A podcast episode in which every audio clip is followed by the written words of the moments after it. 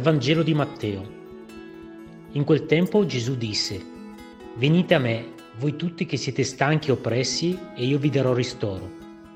Prendete il mio gioco sopra di voi e imparate da me, che sono mite e umile di cuore, e troverete ristoro per la vostra vita.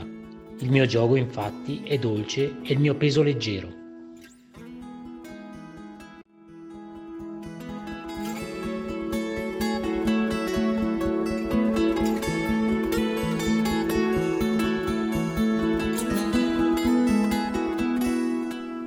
Sembra fuori dalla realtà parlare di un gioco oggi, nella società in cui ognuno deve essere sempre libero di cambiare idea, di non essere costretto ad una scelta, un nome, una definizione.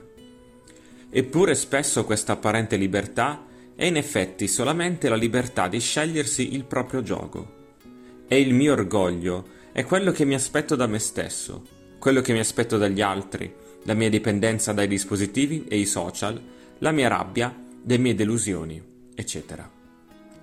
Il gioco che ci propone Gesù invece è l'abbraccio consolatore e ristoratore del Padre, che rende consapevoli del suo amore, davanti al quale non possiamo che essere miti ed umili, ma soprattutto in pace con noi stessi.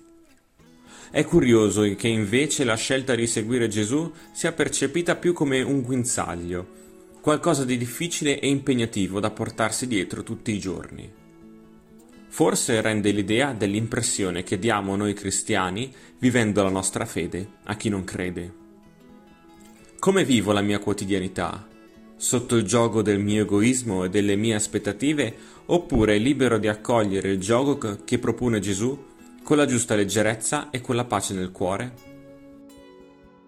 Oggi provo a mettermi nei panni di chi incontro e provo a rispondere a queste domande su di me dal loro punto di vista.